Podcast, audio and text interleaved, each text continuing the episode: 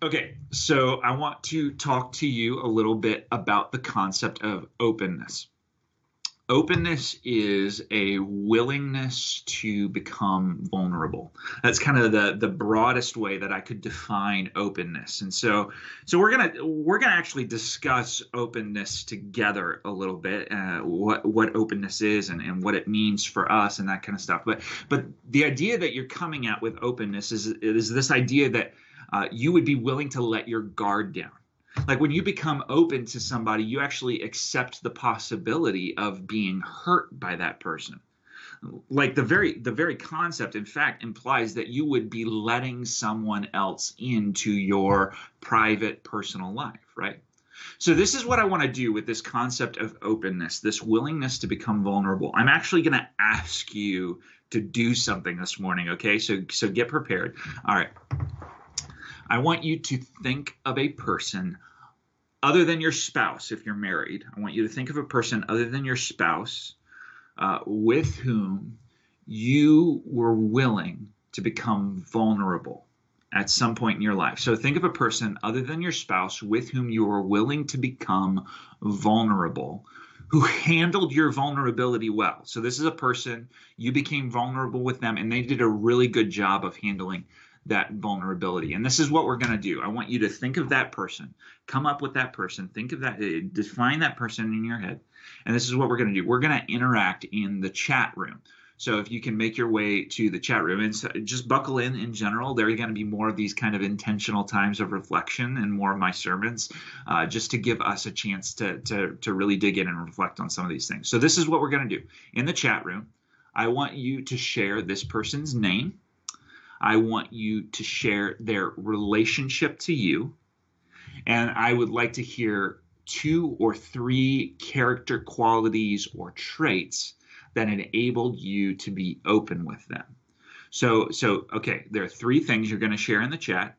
Number one, you're going to share their name, the person you were able or willing to become vulnerable with, share their name, their relationship to you, and two or three character qualities or traits that enabled you to be open with them. Uh, okay, so everybody go now to the chat and we'll kind of share those things in the chat box.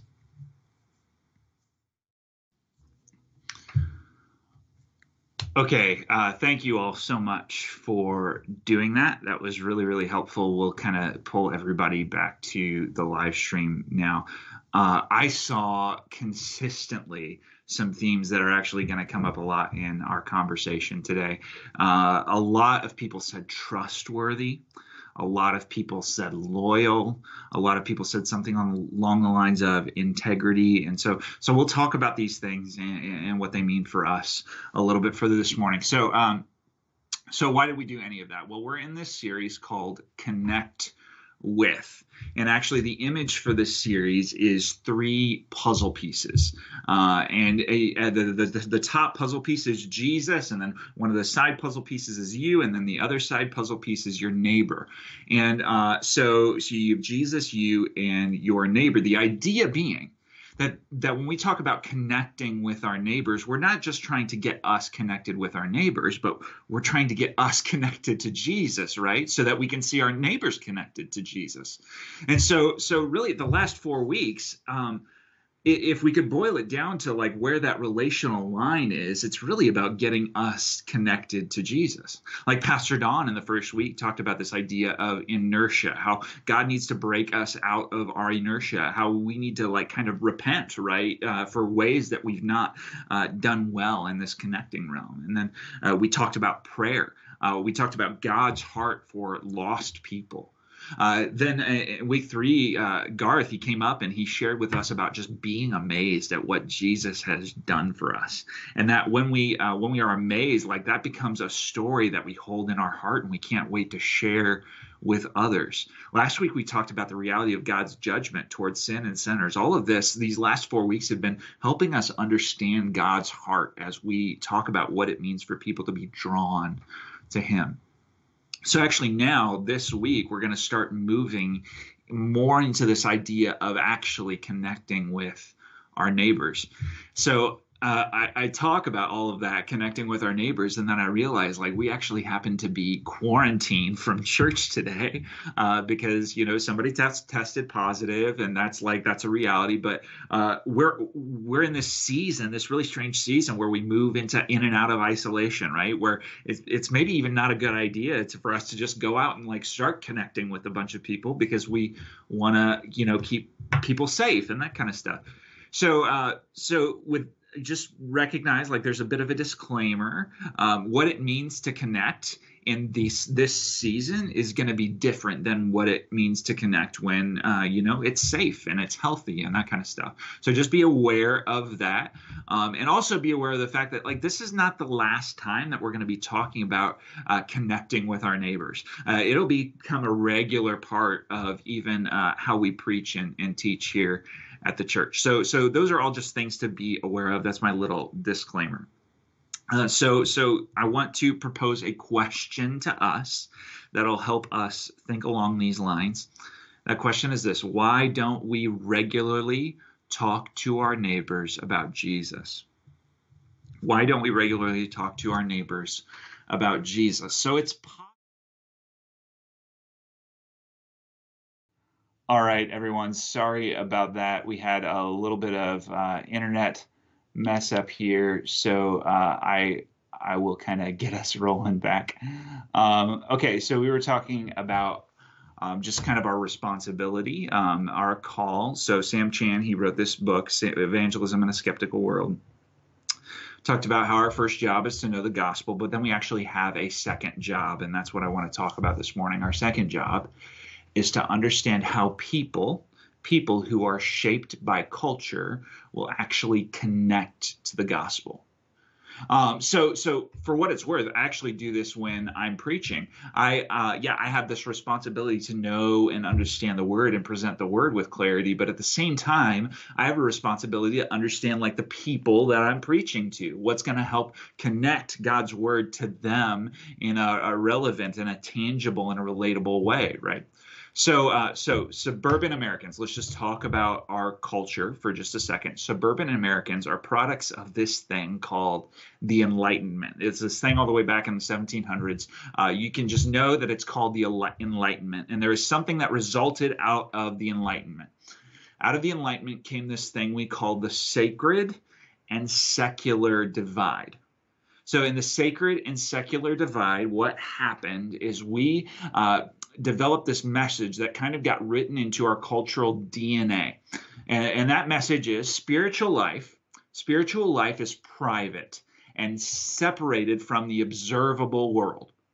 Uh, and so, therefore, uh, spiritual conversations, what they do is they exist inside a box that you kind of keep hidden towards the back of your life that, that only comes out for a select few. So, so your spiritual life stays private, right? This is a message that came out of the Enlightenment, or it's a cultural reality that came out of the Enlightenment. So people in our culture do not easily and regularly have spiritual conversations because they consider those things to be private conversations. And that's a reality of the culture we live in. So, this student of culture, as you're observing, it's saying actually, like, no, spiritual conversations are uncomfortable because they belong in the category of private life. Uh, this is not true of all cultures, for what it's worth. Like some some cultures have no problem talking about spiritual things and spiritual realities, but but in our culture, this is a thing that belongs in private life. So, what do we do with this reality? Well, uh, I want to let you know that I love flowcharts. Flowcharts are incredibly helpful for me as I like think about uh, how to just process information and communicate clearly and that kind of stuff. So I actually want to use a flowchart to help us understand, uh, you know, how to deal with this cultural baggage that the people we're trying to reach are, are, are underneath. And so we'll kind of build it backwards. So our goal our goal is that we want to see people respond with repentance. That's what we're aiming for repentance and faith. So as we like seek to to reach people and and go out to them, like our ultimate, well, our desire, the thing that we pray for, the thing that we ask for, is that God would bring them to faith in Jesus, that they would actually like come to salvation through repentance and faith in Jesus. We want this to be their response. Sorry, I'm gonna just write it down here. So we want this to be their response when we share our reasons.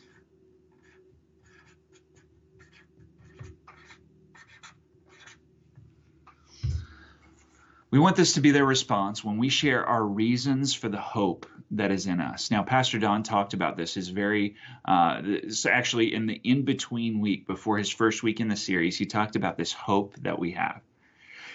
And when we start like having conversations, uh, you know, talking about what it means to to share the gospel with people, talking about what it means to to to get into things like evangelism and that kind of stuff, we usually start the conversation right here. How do we share compelling good reasons for faith in Jesus, for the hope that is in us? And, and it's important to note that, like, we want to be faithful uh, to share our reasons, regardless of the consequences, regardless of the outcome. We want to be faithful to be open with our reasons. We want to have intentionality in sharing them. Uh, and we want to seek to understand people and love them all along the way as we do this. So we need to also then acknowledge a possibility. If they respond to our reasons with repentance, there's another way that they could respond to our reasons. They could actually sp- respond with rejection.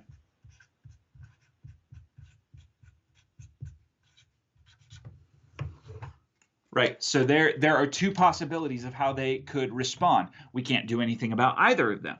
But I would wager this is what we have right here. So so if our goal is repentance and faith, we want that to be a response to the reasons that we share with them.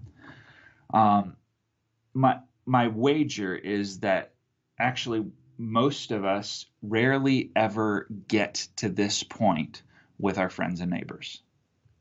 And I wager that because uh, we have that student of culture inside of us. And what that student of culture is telling us is that something else actually needs to come before we get to this point. And that something else is something that we've already talked about this morning. It is openness.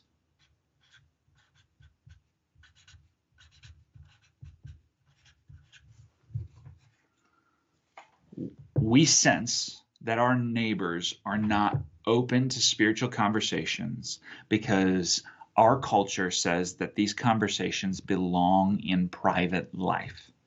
And so openness is what is required for somebody to let you in to their private life. So so reality if a person is going to be open, something needs to exist before that person will be open. And this is something that a lot of you mentioned. The people with whom you were open were trustworthy. There was trust that existed in your relationship.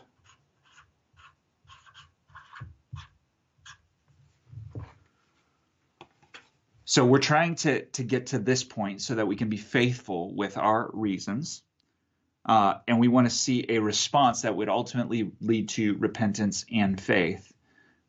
In order for that to happen, we need to create openness. In order for openness to exist, there needs to be trust. So, what tools do we have to build trust? Well, many of them we listed in the chat. Um, but I want to come up with one broad word that could encompass all of the ideas that we're talking about this morning. And that word is hospitality.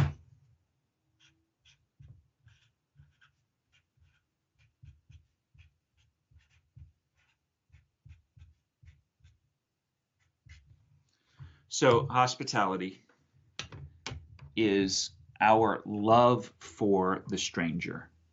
Hospitality is our love for the stranger. And so um, we start with hospitality. Hospitality, the more hospitable we are with a person, the more it enables us to build trust, the more it creates openness, uh, the more, you know, the, the higher likelihood that we are going to be able to share our reasons and actually be heard. So you might be asking right now, okay, where is this process that you have just lined out for us? Where is this at in the Bible?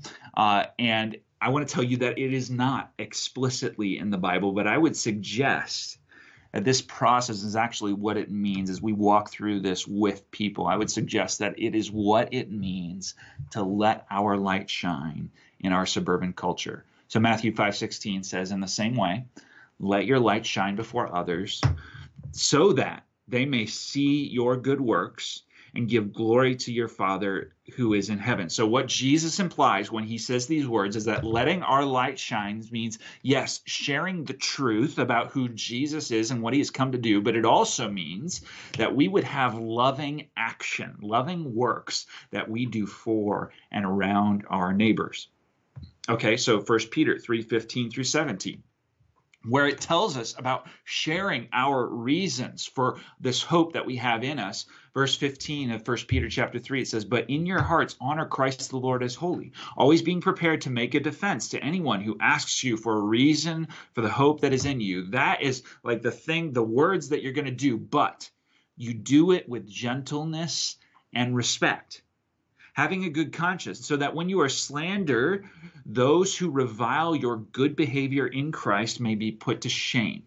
For it is better to suffer for doing good, if that should be God's will, than for doing evil. And actually, if you read back a little further, even before v- verse 15 in First Peter, acting, uh, the idea that he presents is that we would act towards all of our neighbors with humility and tenderheartedness, that we would offer a blessing to them the concept that's being presented here is that those who are strangers, those who don't believe like we do, who don't see things like we do, um, that that we would love them, that we would love the other, the the stranger. I would suggest to you that this is a pattern that we even see in Jesus's ministry so so we're going to take these concepts uh, over the, actually the, the next several weeks and apply them uh, to to what to our culture and to how we can best communicate and that stuff. But but all of it means if we're going to follow this process all of it means that we must be hospitable.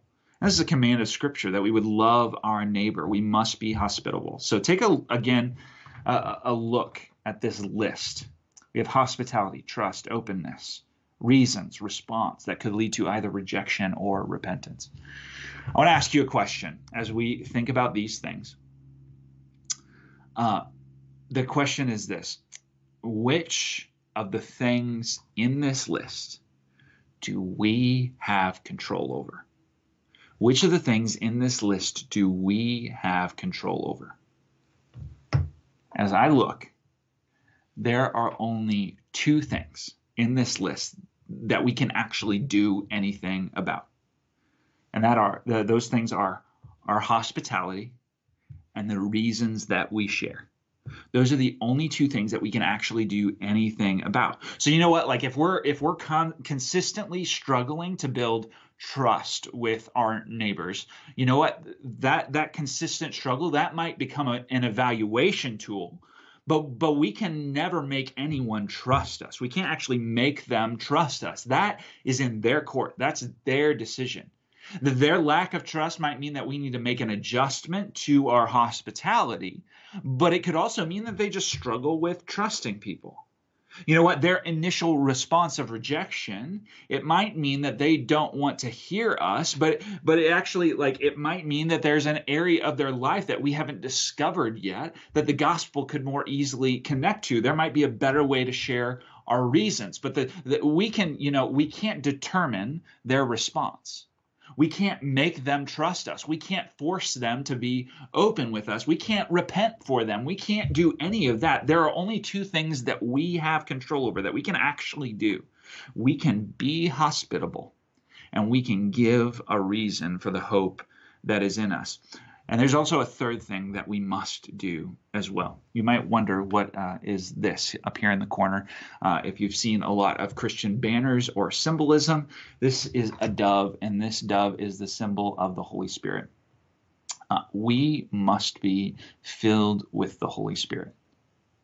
Like those, so, so there are really like yes, two things in this list, but a third thing that we must do: we must be filled with the Holy Spirit, uh, because you know what? When we uh, encounter our neighbors, connect to our neighbors, being filled with the Holy Spirit, He's going to empower our hospitality.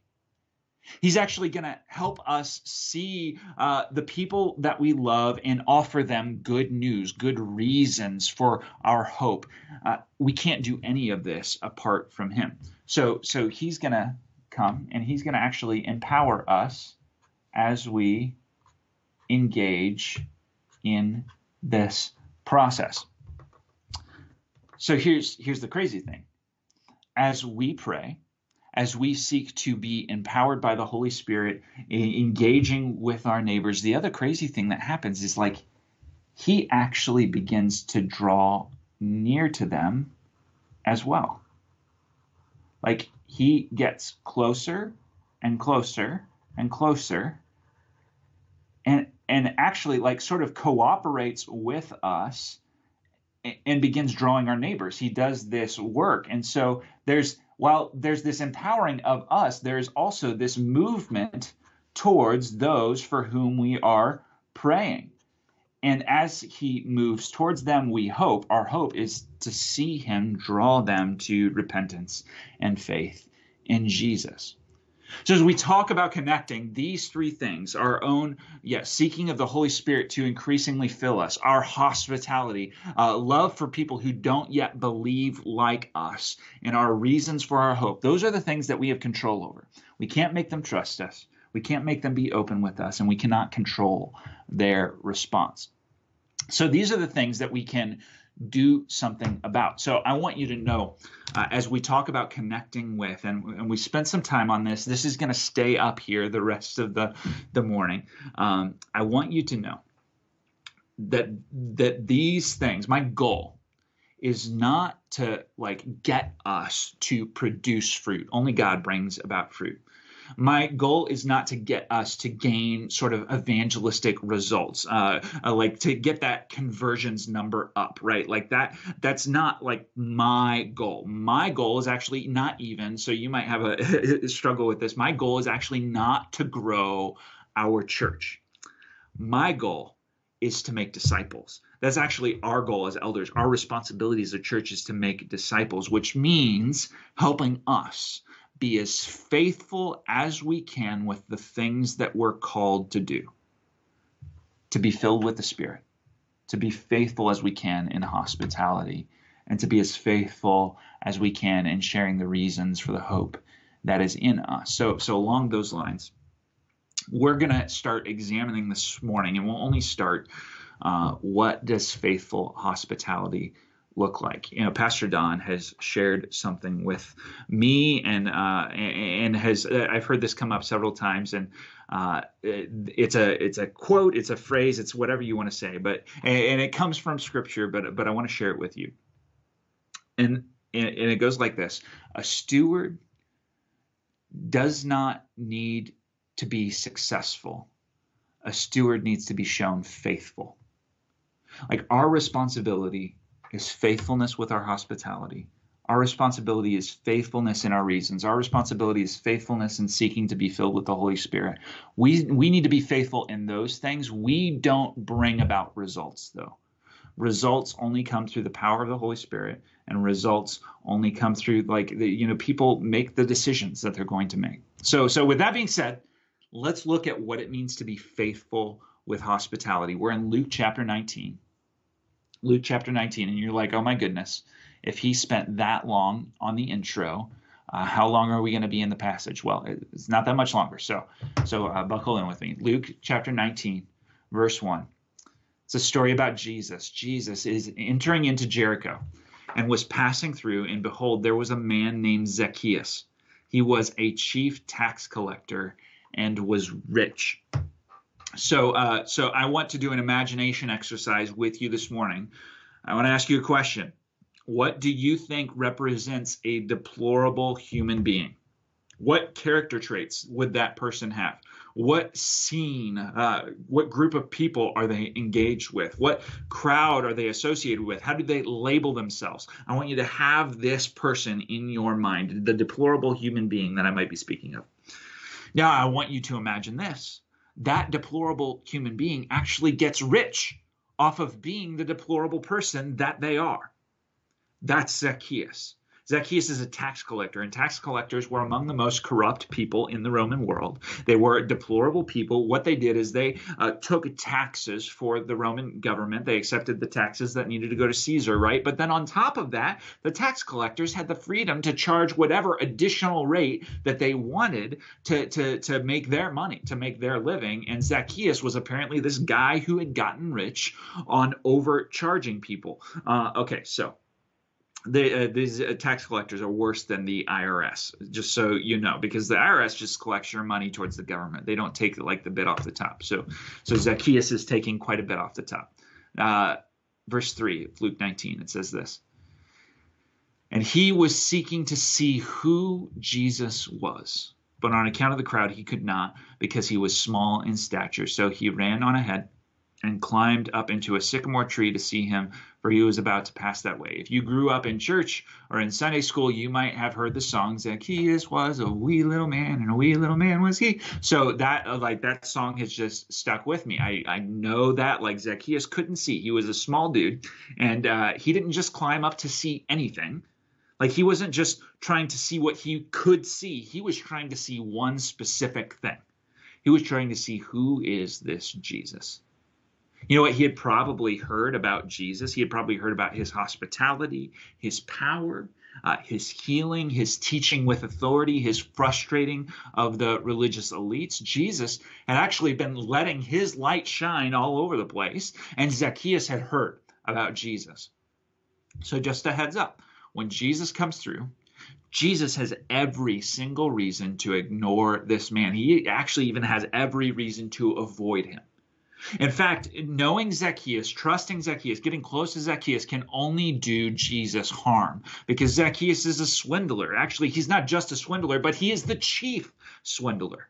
So, from a worldly perspective, Jesus has nothing to gain and a lot more to lose by associating with this guy. So, uh, a personal experience I had. I live in a uh, lived in a small town, grew up in a small town, uh, and when I was in college, I used to have breakfast every Sunday with this group of older guys, probably 30, 40 years my older, uh, older than me. So, so uh, these guys were all Christian guys, uh, and uh, we lived in this town, and then there was. just about a football field away from the place where we ate breakfast was this grocery store, and the guy who owned the grocery store was a person that not everybody liked. That's the the the kind way to say it. Uh, he was constantly criticized in our community for the way he did business and that kind of stuff.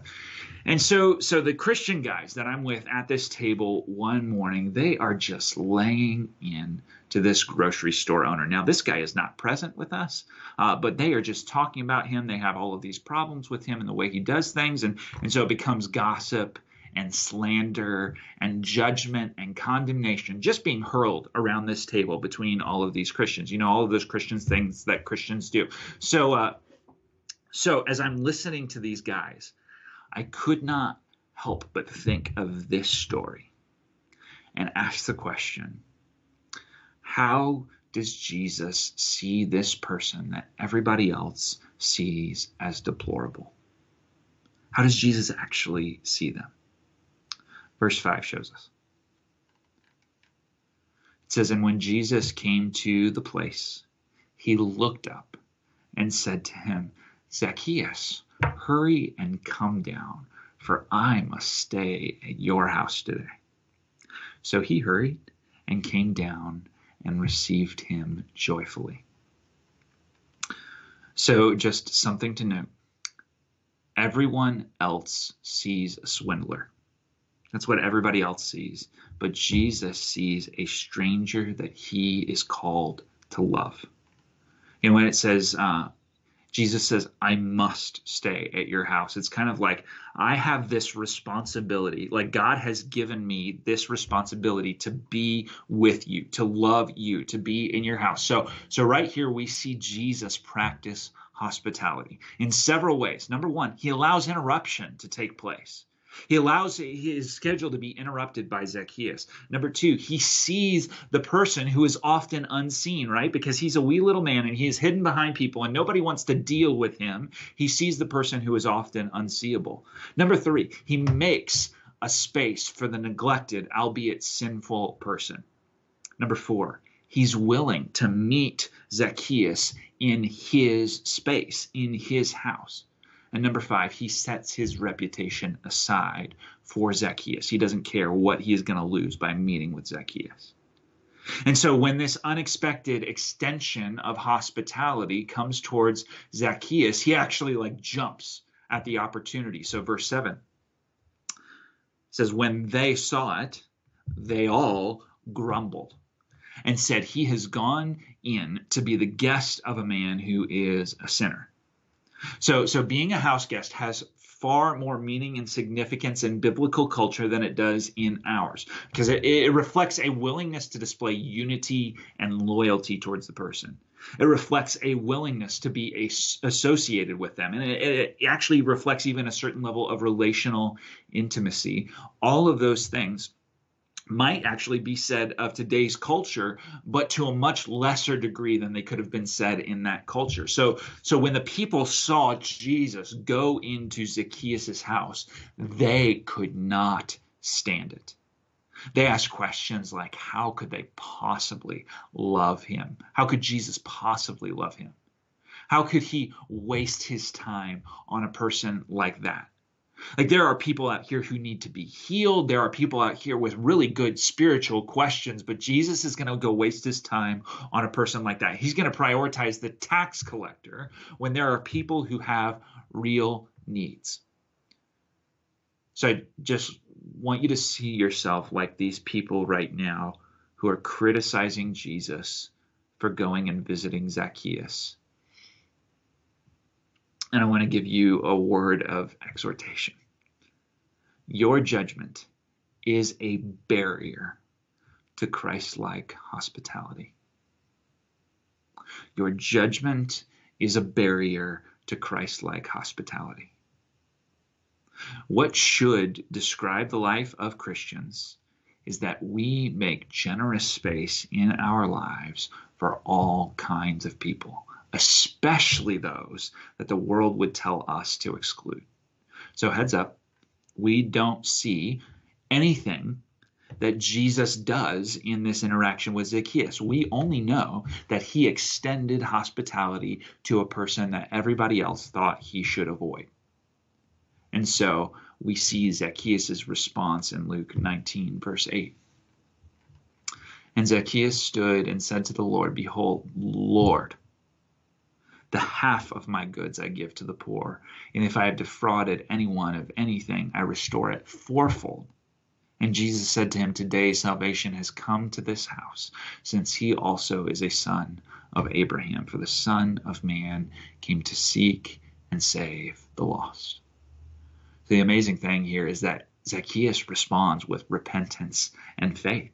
When he says to Jesus, he calls Jesus Lord, that is a symbol of his faith. Uh, it's not common for people to just be called Lord, but Zacchaeus calls him Lord. He acknowledges Jesus' position.